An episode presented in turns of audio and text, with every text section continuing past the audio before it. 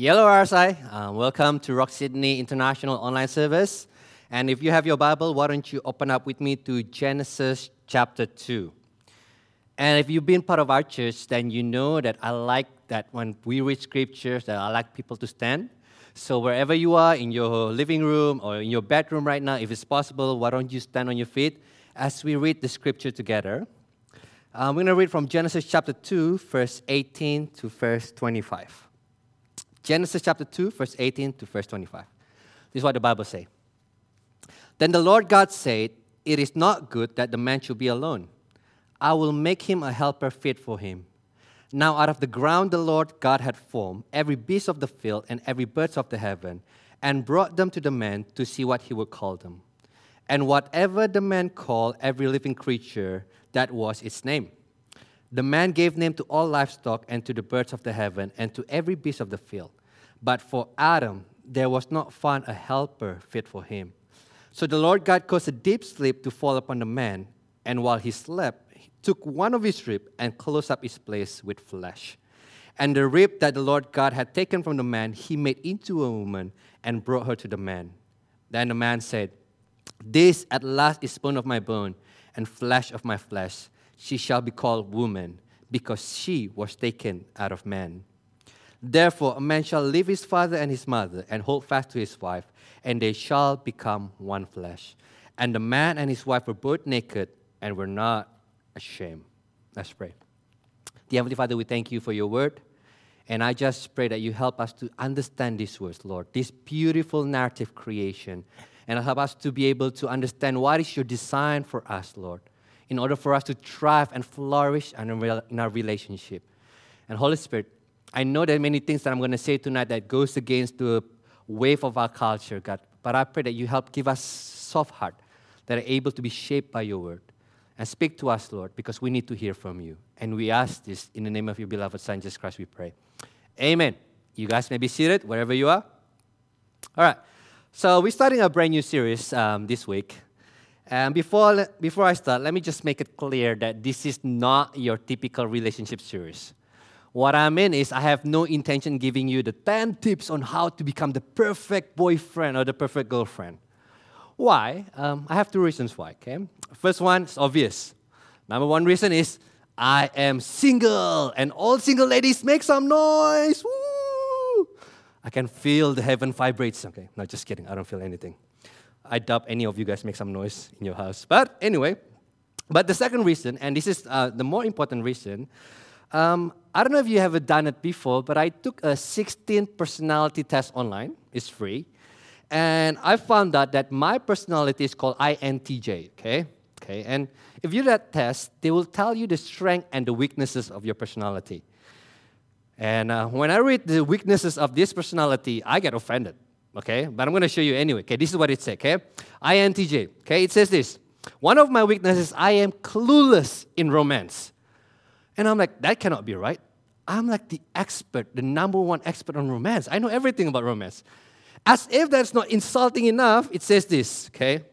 Needless to say, finding a compatible partner is the most significant challenge most INTJ will face in life. And I'm like, enough said. I hate this personality test because it's so true. I hate it. I mean, hate it. I mean, just hate it. Right? So let's be clear on that. I am not here to lecture you on how to become a better boyfriend or girlfriend. But it's what I'm going to do in this series. In this series, I want to show you God's purpose and God's design for a relationship.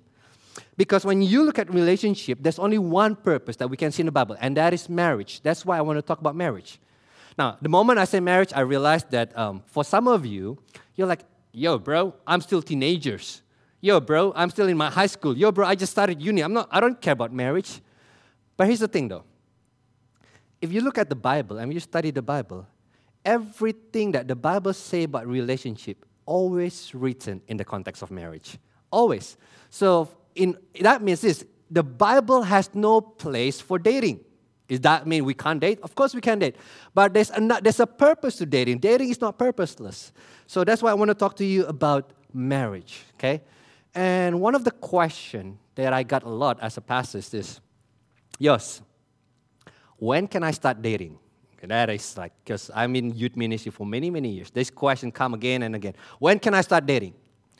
So many years ago, when I started uh, becoming a youth pastor, I said, you can start dating after you pass 20. So the moment you pass 20, you're free to date, okay? But then after a while, I realized, nah, actually, that's too young, okay? Especially for the guys. Because I found out that guys usually mature slower than the girls. So I increased the rate. Oh, no, no, no. 21 for guys and 20 for girls. And that's not enough. 22 for guys and 24 girls. For the girls, stay the same. But after many years, after many years, I come to the conclusion it's 30 for guys and 25 for girls. Okay? And some of you single, you hate me already. Like you're about to turn it off. Don't worry. Today, I no longer goes by that rule, okay? Because I believe at the end of the day, it's not about age. It is not about age. At the end of the day, it's not about age, but you have to understand that the goal of relationship is only one marriage. So here's my answer, okay? To answer, when can I start dating? Here's my answer. You are ready to start dating when you know that marriage is the goal of pursuing a relationship. If you're not ready, then leave him or her alone and come back when you're ready. Amen, guys. I'm pretty sure silent right now. No one say amen, right? But that's the biblical definition of um, dating and marriage. You can go into dating when you know that you are heading toward marriage. I'm not saying every dating relationship need to end in marriage, okay? I'm not saying that. But I do I am saying that when you date someone, that the goal and the purpose of that dating need to be marriage. Okay. So let me give you the outline of the series then. Okay, we're starting a brand new series today that we call Love to Remember. Okay, there's six parts to this series. And today we're starting with gospel to self. Okay, and I think this is the most crucial one, the most fundamental, also the most important one, because it is the key to every healthy relationship. Okay, if we get this wrong, every relationship will crumble. But then next week, we're to talk about gospel to the unloved. Okay, basically, this is what happened. A lot of time, if we're not careful, we put too much hope on love and marriage, and when we do that, marriage and love will fail us. And what happened when that happened? Gospel to the unloved. And the third Sunday, probably one of my favorite out of all the six series, um, we're going to talk about the gospel to husband. Love it. So we're going to talk about the responsibilities of men and the, the roles of men uh, and how the struggle that men face in order to lift out God's design in relationship. The next one after that is the one that I am afraid the most. It is gospel to wife. Okay? If you guys can pray for me, that would be great. Just pray that the woman will not crucify me after they listen to the sermon. Okay, this is very frightening. Let me tell you, the last time I did this, whew, okay, you will find out why. Okay, and the fifth one, the fifth Sunday, we're gonna talk about gospel and marriage. How basically the gospel gives us a brand new lens through which we view marriage. And last but not the least, and this is my absolute favorite, gospel to the single. Now, why this is my favorite? It's because I've seen this trend that a lot of them happen in church that we focus so much, whenever we talk about relationship, we focus so much on marriage to the point that it is very easy for singles to feel like they're neglected. It is easy for singles to think that I'm second class, that I'm not good enough, that I'm not better until I am married. And that is not true. And that is not true. And that's what I want to talk about. That in fact, God has specific purpose for those of you who are single. In fact, Christianity itself is started by a single man. Jesus was never married. And the man who has the greatest influence outside of, outside of um, Jesus is also a single man. His name is Paul. So then, then we know that Christianity has special place for the single. So single, you are not second class. Okay? And that's my passion. And so so that's my goal for this series. And my hope is this that at the end of this series, whether you are married, in a relationship, looking for a relationship, single for now or single forever, whoever you are, that by the end of the relationship, that you will be one step closer to becoming like Christ. And that's my desire. That's my hope that we, all of us, will be one step closer becoming like Christ and that you'll be able to lift out God's purpose in your relationship and that you will flourish. And that's my goal, okay? So let's start, okay? Let's start. And I want to start at the very, very beginning. And what I mean by very beginning is actually the very beginning, which is Genesis chapter 1. And we're going to talk about the original design of creation, the original design of relationship. So flip one page back and look with me to Genesis chapter 1, verse 26 to 28.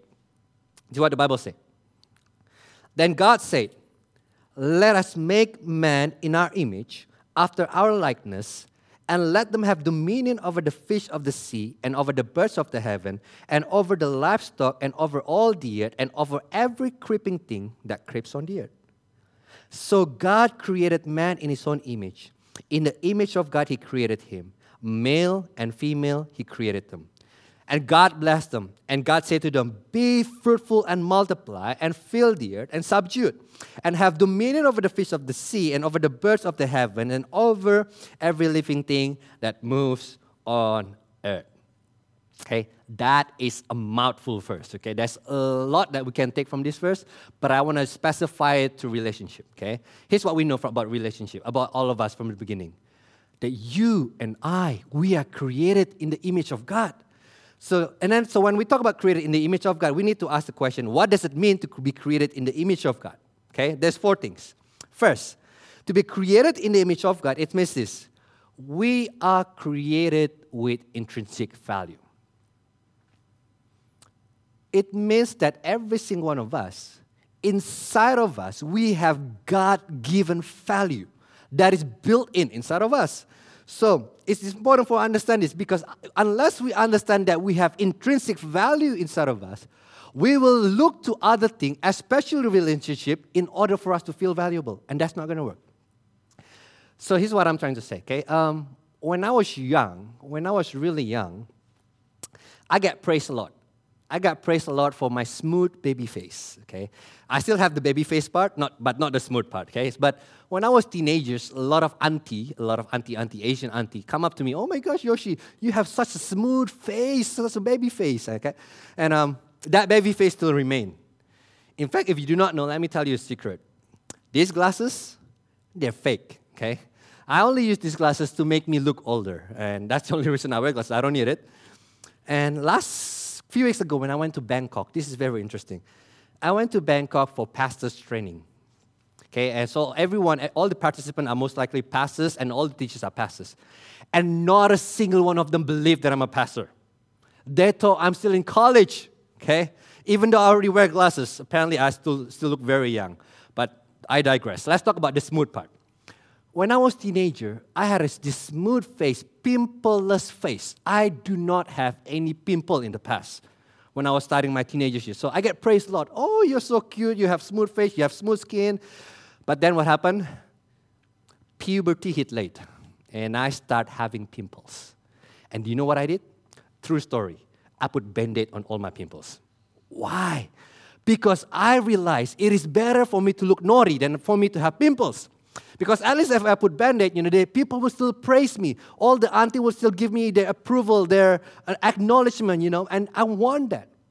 And here's what happened though. If I understand that I have intrinsic value inside of me, that means is I don't need other people's affirmation to make me feel good about myself. Because I know I'm created in the image of God Himself. So when I understand this, I no longer seek to other things to give me the affirmation that I want. So when I approach relationship, I think of a relationship as something that I can give rather than something that I need to receive from other people. So that's a, game changer. And um, the second part of this is, is that's continuation. That it means this that we can reflect God's glory to one another. So if we understand that we are created in the image of God, that we have intrinsic value inside of us, that means the way we approach relationship with one another is this: we want to reflect who God is to one another. Single guys, okay? Most guys. What do you do when you enter a room filled with single ladies? Okay, I heard, I, and I, I, can, I, can, I can testify to this theory. I heard that inside of a guy, every guy, there's a built in hot mirror. Okay? Guys have this hot mirror to be able to detect all the hot girls in the room.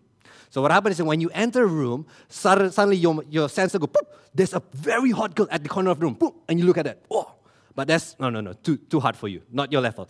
And then your sensor, that's another girl, but not hot, on the other side of the room, but you can do better, okay? And you try to find, your sensor try to find the so-so hot girl, right? The one in the middle that kind of fit you. And that's the way guys work, okay, a lot of time. But um, I praise God for this because apparently my hot mirror was broken. So I cannot detect if there's any pretty girl, hot girl in the room unless someone tell me. I mean, that's good. I guess when God created me, He realized I'm going to be a pastor. And if my hot mirror work functionally, you, I'll be preaching like this. right? Now, that's not good, right? That's not good. So God uh, make, make sure my hot mirror is broken. But here's the thing about hot mirror, though. Sensor. It's not just a guy's thing. Girls also have their own barometer. It might be a hot thing, it might be a cute thing, cute mirror, intelligent mirror, but every one of us has a kind of battle mirror by which we value other people. And that is not wrong, okay? That is not wrong. So do that, you know, appreciate God's wonderful creation to one another. Do that. But what we need to understand about Imago Dei, created in God's image, is this that it does not matter if that person does not look the way we want him to look. It does not matter what kind of past he had. It does not matter what kind of clothes he wear. It does not matter what kind of skin color he has. He or she deserve the respect and the honor because they are created in the image of God. So now when I encounter people, when I meet people, rather than asking the question, what can you give me? I can straight away honor them, respect them, because they are created in the image of God. As much as I, my value is not defined by what I do, other people's value is not defined externally. They are the reflection of God's glory as much as we are. So, think about it now. If this is what marks our relationship, that changed the game. So now when you when two people who understand this come into relationship with one another. Rather than trying to get affirmation, they seek to give affirmation to one another. Rather than asking, What can you give me? they seek to give honor to one another. Can you imagine that kind of relationship? Where everyone in a relationship compete to give more honor to one another, to respect more. Wow. What a beautiful relationship. And the third thing is this Imago Dei means this that you and I, we are created male or female. Okay, I know this goes against the grain of our culture, but I need to say this, okay? Male and female are created in the image of God. That means we know that from very beginning that male and female they have equal value, equal equal dignity. Both of them are created in the image of God. But notice this: God says this. He created what male and female. So there's only two kind of human, male or female. There's no such thing as male trapped in a female body or female trapped in a male body. That does not exist. Only two kind of create, create, creature, creature exist, male or female. And let me push it another further, another step further. When God created male and female, God created, uh, give this wonderful command, which is this: um, to be fruitful, to subdue the earth and have dominion. Okay, what does that mean? What does that mean?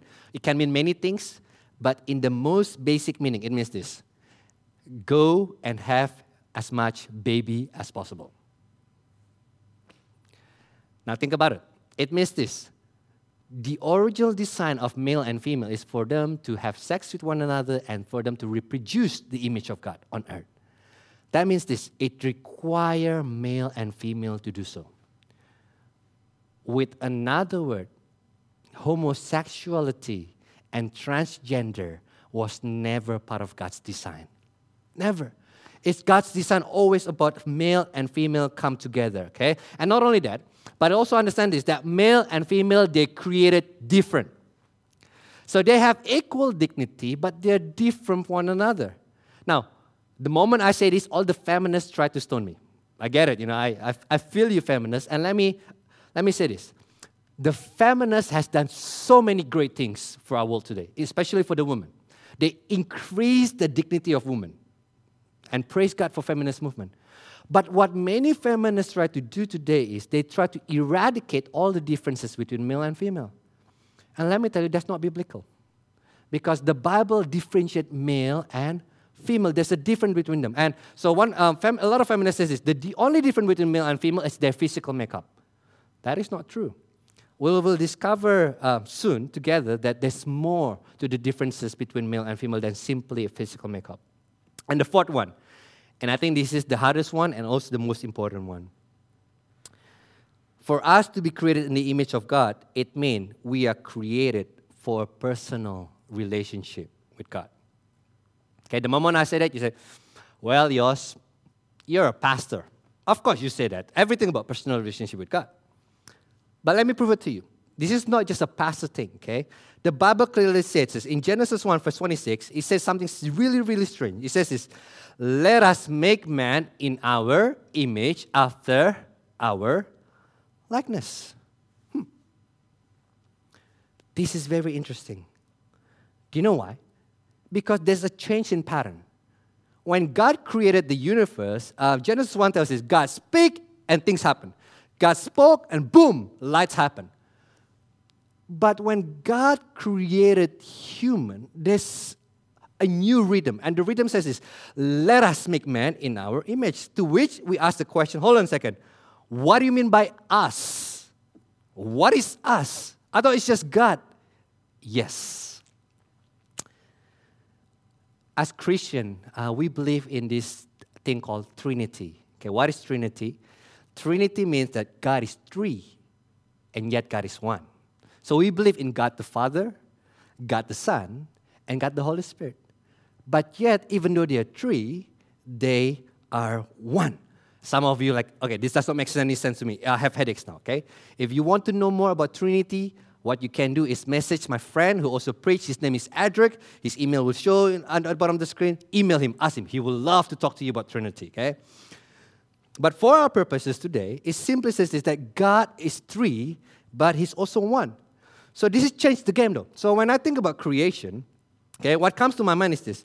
When I think about creation in the past, what comes to my mind is a you know a God figure who have a long beard, you know, like Gandalf. If you watch if you watch The Lord of the Rings, like a witch like Gandalf. Like imagine God like Gandalf, you know, with his stick, and then he created the world. Whoa, let there be light, and boom, and light happened.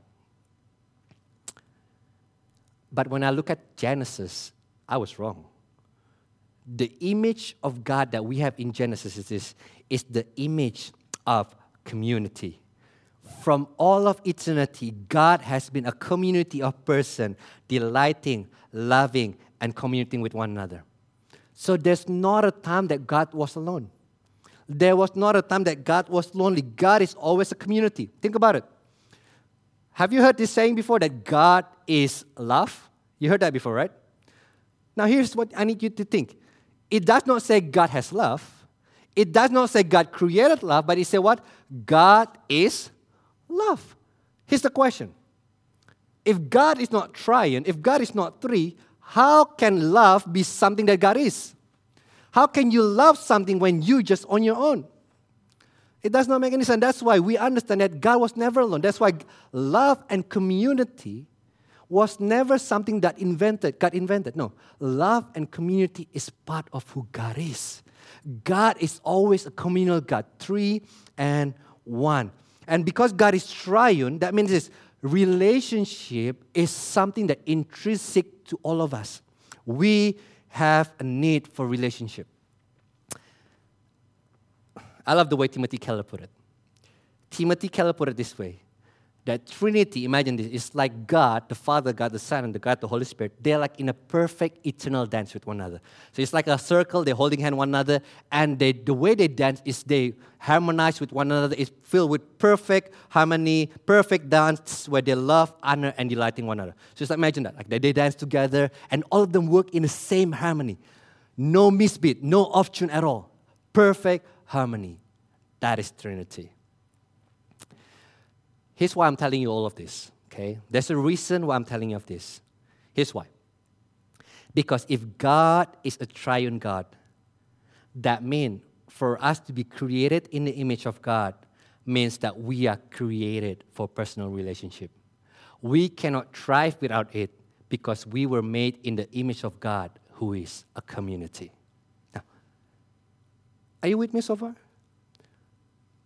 That means for us to be fully human, we must have personal relationship with God because we are created in the image of God. We are created to join God's dance. See, when we talk about personal relationship with God, I think for Christian, what comes to mind is this. I go to church, I read my Bible, I pray, I give offerings, and I do good. And eventually, uh, or every now and then, I will feel the vague presence of God. That's what we think about relationship with God. But the way Genesis put relationship with God is so much more than that. Relationship with God does not simply come in coming to church, but relationship with God means this in to be in a relationship where you share God's love, God's affection, God's honor, God's delight in, within the Trinity. You become part of the dance. So now you enter the dance. That means this to have personal relationship with God is to experience His love and delight for you. It is to be loved by God and to love God. It is to be praised by God and to praise God. It is to be known by God and to know God. It is to be enjoyed by God and to enjoy God. That is what it means to have personal relationship with God. And that's what you and I are invited to a perfect dance of relationship. That's what you and I are designed for community, personal relationship with God. Okay? You with me so far? Okay, we just passed the hardest section. Okay, from this on forward, it's going to be more application and more relatable. So now that we understand God's original design, I want us to, to take a look at our complementary role. Okay, so if you have your Bible, flip over back to Genesis chapter 2. Okay, just one page ahead, the first that we read earlier. Here's what we need to understand about Genesis chapter 2. Genesis chapter 2 is not continuation of Genesis chapter 1. So it's not something that happened after Genesis chapter 1. No, no.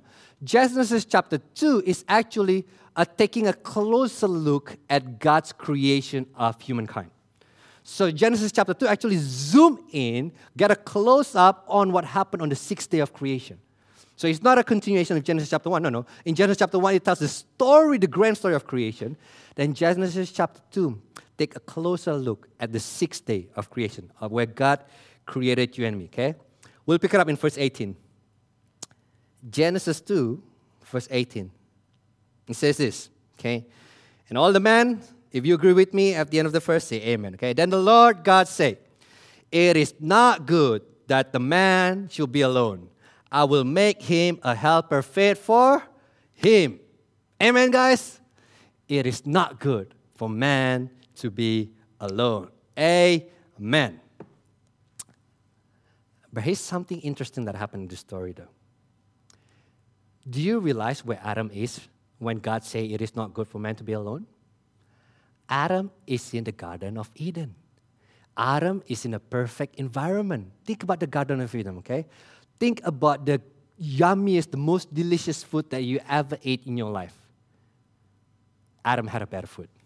Okay? Think about the greatest, grandest view that you see in your life. Adam had a better view. So Adam lived in a perfect environment, and he's the king. He's been given, given dominion. He's, he's, he reigned over Garden of Eden. And now, despite all of that, God says this, it is not good for man to be alone. And this is the, perf- the first not good in the Bible. And not only that, okay, not only that, I, and we'll see that this not good is not as if God made a mistake when God created Adam. This not good is by God's design. Let me put it this way God intentionally created Adam with a deep need that even the perfect Garden of Eden cannot satisfy. Let me take it one step further, okay? God created Adam with a deep need that even a perfect relationship with God cannot satisfy. Okay? At this moment, some of you like, heretic, turn off the YouTube, trust on him. No, no, no. Let me explain. Let me prove my case. Okay? I, I'm not making a new doctrine here. Here's what happened God Himself who said it is not good for Adam to be alone. And Adam already had personal relationship with God. Do you know why? Let me tell you why. Because God is a communal God. God is an us God. How can we, as a human, grow in the image of God or reflect the full image of God on our own if God isn't us God. So that's why, from the very beginning, you'll find this rhythm that you and I not only created to have personal relationship with God, but you and I create to have personal relationship with one another. We need people around us, and that's why I've been saying this again and again and again and again. Christianity is not about me and God; it's about us. You and I need one another to grow in the image of God and reflect the image of God. And here's what I want to push you a bit here, if I may. You know, in the midst of COVID 19 like this, you know, it's very easy for us to self isolate, self distance, and that is good. Okay, I'm not telling you to be reckless, but I do want to tell you this that you cannot thrive that way. That means you cannot, that means this. Yes, self isolate, but find a way to continue to communicate with people around you. Try to find a way, a creative way to continue to be able to have relationship around you. Why? Whether it might be Zoom, Skype, whatever it is, be creative as you can. Because we desperately want need one another. For introvert like me, you know, self-isolation is easy peasy, right? This is like heaven for us. Like, but let me tell you, there's only so much that Netflix can do for me. It won't be long before my soul get restless. And I need community. Why? Because that's the way God designed us. We need one another. But let me be more specific though, okay? You and I not only need one another, but we need someone who is different from us. God created them male and female. They're different. So, with another word, we cannot just have someone who's exactly like us, but we need someone who is very different from us. And the word for this is this complement we need someone to complement us. So it's like this it's like two pieces of puzzle that very different one another, but they complement one another. Okay, I don't I don't like to use the word um, um, you complete me. Okay, I know it sounds okay, sounds good, but I like I like it better. You complement me. Okay, that rather than you complete me. So here's the rhythm of creation. We desperately need one another, and we need someone who is different from us to complement us, okay? So let me give you an example, okay? As awesome, as wonderful, as capable Adam is, God still say, it is not good for Adam to be alone. I'm going to create a helper fit, complement for him. I don't know how it looked like in your household, but uh, in my household, my dad is a very capable man. Okay, let me put that on the record. My dad is very capable man. He's the leader of our family. We, we respect him. We honor him. But again and again, this scenario happened. I hope you can relate with me. So one day, um, my parents they decided to go for a drive, and they want to go somewhere where they do not haven't been before.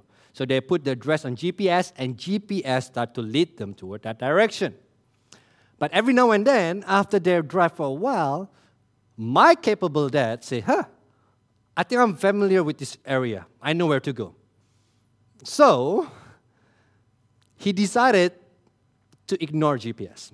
So when GPS say turn left, my dad turn right or go straight. And then my mom, a great helper to him, will say, honey, dad, pup, I think GPS said to turn left. And my dad say in his wisdom, GPS is wrong. I know this area. Trust me. Okay. Then a few minutes later, again, the GPS will say turn left or turn right. And my dad will ignore the direction from GPS. And again, my mom being a great helper say, I think we should turn right. And my dad say, Nope, GPS wrong. Trust me, I know where we're going. And 10 minutes later, they're lost. Okay? I'm pretty sure all of us can relate with that story, right? The point of the story is this man needs help. So here's what happened in the story. So then God realized that Adam need help. So then God brought animals to Adam for Adam to name the animals. Okay, this is crucial. Why does God leave it for Adam, for Adam to name the animal? Why does not God name the animal himself? Remember why? Because God has given dominion over earth to Adam. That means this when you name something, it means you have authority over that thing. You with me on that? When you name something, that means you have authority over that very thing. like when I was born, I don't get to name myself. I don't come out of my mother's womb and say, hey, mommy, my name is Yosi with C, okay? That's my name, okay? Make sure you get it right. No, I don't get to name myself. When I was born, my dad and my mom look, look at this cute baby and say, You shall be called Yosia. My parents name me, which means they have authority over me, okay? And that's the way it works. So now, when Adam, uh, when God bring all the animals, God say, you know, Adam, you have authority over them. Name them. I mean, imagine that job description. So God look at lion, lion. God look at cockroaches, cockroaches. I mean, everything. So God, so Adam named every single animal there is. And this is good news for us, though. Genesis 2:20. After all the animals been brought to Adam, God says this, but there was not found a helper fit for Adam. Wow, guys. Aren't you great that first the Bible? Imagine if it said, and God found a great helper among the animals. That is not good news. That is not good news. But then, so what God did is next is beautiful. So God told Adam, Adam, I know you must be tired after naming all the animals. Why don't you take a nap, okay? And Adam like, nah, God, I can do this. I can handle this. And God knocked Adam out, blah, and Adam falls asleep. And when Adam was knocked out, God took a rib out of Adam, and then God created a woman. And when Adam woke up, okay, when Adam woke up, he looked up and he said, oh, What happened? Oh, my ribs. That's what happened. And finally, Adam, what the next thing that Adam did is this Adam name woman. Who get to name woman? Not God. Adam. Here's the good news for you guys, okay? I know in your relationship, a lot of time, you know, dude, I have, I mean, I heard this again and again, even with those who are married for many years. it goes like this Babe, husband, why do you still not understand me after all these years? And guys, let me tell you, the perfect answer just said this, babe. Let me tell you why. Because when God created you, I was knocked out. Okay, that's your answer. Okay, next time you have argument, you say, I was knocked out. That's why I don't understand you. But here's the thing though. The moment Adam saw Eve, you know what happened? Adam said? Adam broke into poetry. He became Shakespeare. He said, Bone of my bone, flesh of my flesh. That's what love does to you, man. Love turns you into Shakespeare. But then what he says next is beautiful. Genesis 2:23. Then the man said, "This at last bone of my bone and flesh of my flesh. She shall be called woman because she was taken out of man." Now, okay, I know what I'm going to say next is controversial, but hear me loud and clear though. Because Adam get to name woman, it means this that Adam, husband, listen, you are created to have authority over your wife. okay, again, all the feminists ready to turn, turn me off right now, like, heresy, what is this? I know what you think, all right? I know what you think. Like, seriously? This young pastor? What age does he come from? Does he come from like Stone Age? Man, this is modern movement, okay? I know, I know, I know, I know. But I can't say otherwise because I believe what that's, that's what the Bible teaches, as we will explore further in um, the fourth series. So give me, give me some space. I will explain it further in the fourth series. If you still don't believe me, if you just don't like what I say, feel free to do whatever you want, okay? But here I just want to say this. In the rhythm that God created is this, that man, you are created to have authority over your wife. But here's what you need to understand, wife. Wife, listen to me. Woman, listen to me. It does not mean that you're less than your husband. It cannot mean that. Because both male and female are created in the image of God. Both of them have equal value, but different role. In fact, the woman is called what? Helper. Now, I love the word helper. Okay, please understand when, when the Bible uses the word helper, he does, the Bible does not mean domesticated, helper like we have in other Asian countries. When the Bible uses the word helper, the word helper signifies someone who is more able than you. For example, um, I train Edric and Ellis how to preach. So basically, I every time before they preach, I help them with their sermon. And what do I do when I help them with the sermon? I help them with their sermon because I know more about the Bible and I know more about the preaching, about preaching. You with me on that? But what I do when I help them, I do not replace them, but I empower them and enable them to do what they need to do. So when the Bible said that wife, woman, you are helper to your husband, it means that woman that you have something yet that your husband do not have. That in fact you might be even more superior in some, in some way than your husband. But then use what you have to empower and to enable your husband. That's the rhythm that God created for the man to have authority and for the woman to empower and to enable the man to use that authority. So, but here's, let me speak to the man though, okay? Because I don't want this verse to be abused. Man, yes, you have authority. Man, future husband, husband, yes, you are designed to be the leader of the family. But listen to this, verse 24. Therefore, a man shall leave his father and his mother and hold fast to his wife, and they shall become one flesh. That means, man, relationship takes hard work. Relationship involve both party to make sacrifice, yes. But listen to me, man. It is you who bear the weight of the most responsibility in a relationship. It is you who God demand to leave your parents, leave your father's house, and hold fast to your wife. It is man that is required to make more sacrifice to make relationship work. So that's why. And then when this rhythm happened, when man sacrificially lead his wife, and, and when the wife uh, willingly submit to the husband leadership, verse 25 happened. I love verse 25. And the man and his wife were both naked and we're not ashamed. So, in the relationship that God has designed, there's joy, there's delight, there's trust, where you can be naked. That means you can be fully known and that you're not ashamed. That means you can be fully known and fully loved at the same time. And that is God's design for relationship. And that's the complementary role between man and woman. You with me so far? But then, the third thing that happened is this the broken design. Right after this, right after God gave us this beautiful blueprint of how relationship work, the dance between male and female, husband and wife, right after that, the very next moment, the very next moment, the design of God was broken.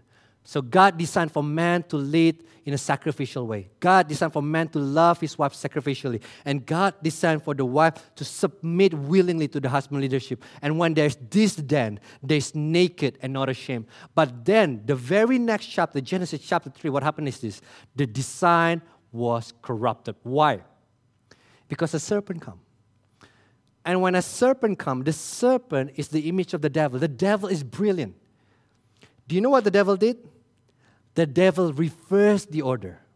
So rather than speaking to Adam, do you know who the devil tried to tempt? Eve.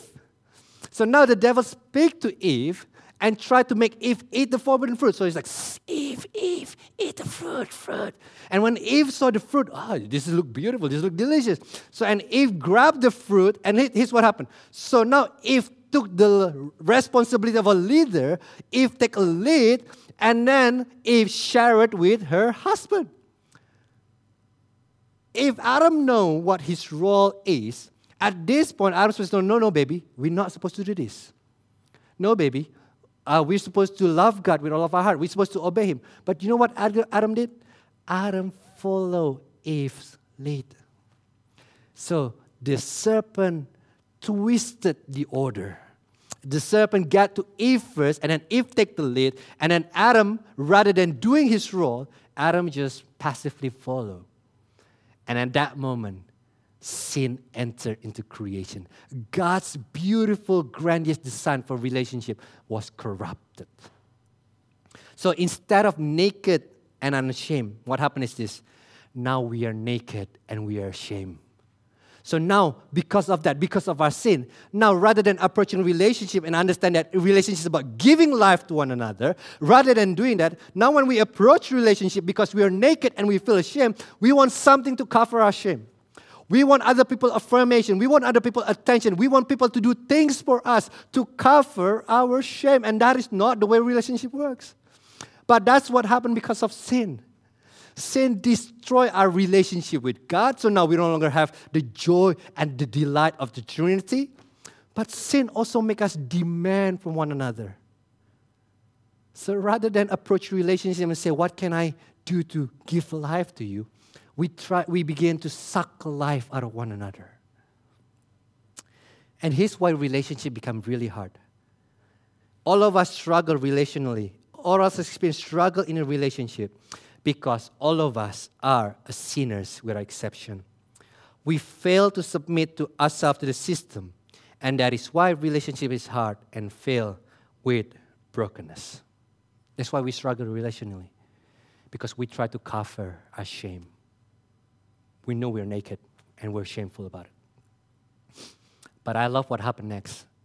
So God knew. God knew Adam and Eve broke the system, broke God's good design. And rather than leaving Adam and Eve alone, you know what God did? God entered into the story. God approached Adam and Eve. God seek Adam and Eve. And here's what's beautiful though. Do you know whom God hold accountable for the sin of Adam and Eve? Logically, it should be Eve, right? Because Eve was the one who tempted, Eve was the one who ate first, and Eve was the one who gave the fruit to Adam. But when God came to Adam and Eve, you know who God hold accountable? It's not Eve, it's Adam. He said, Adam, where are you? What have you done? Why? Because in the eyes of God, it is the role and responsibility of man to lead his family. So that's why God hold Adam, God hold Adam accountable. And you know what Adam did? Rather than say, Yes, God, I'm accountable, I'm wrong, I sinned against you, this is my fault. You know what Adam did? Adam said, It's not me, God, it's the woman you gave me. It's her fault. And then Eve said, No, no, it's the serpent. Right? So now, from that moment, the blame game began we begin to blame one another for whatever it is. It's not my fault, it's your fault, it's your fault, it's your fault. So rather than owning the responsibility, especially men, listen to me, man, rather than owning responsibility, you try to blame other people for the responsibility. And God said, no, that's not the way it works. And that's why relationships right now are broken. We blame one another. Rather than submitting to husband leadership, wife try to usurp the husband's authority. Rather than uh, loving the wife sacrificially, husband you abuse your authority today. That's what happened in a sinful world. But praise God, that is not the end of the story. God promised us a picture of future restoration. In verse 15, Genesis 3, verse 15, you notice one of the most popular verses in Genesis. God made a promise. He says this I will put enmity between you and the woman, and between your offspring and her offspring.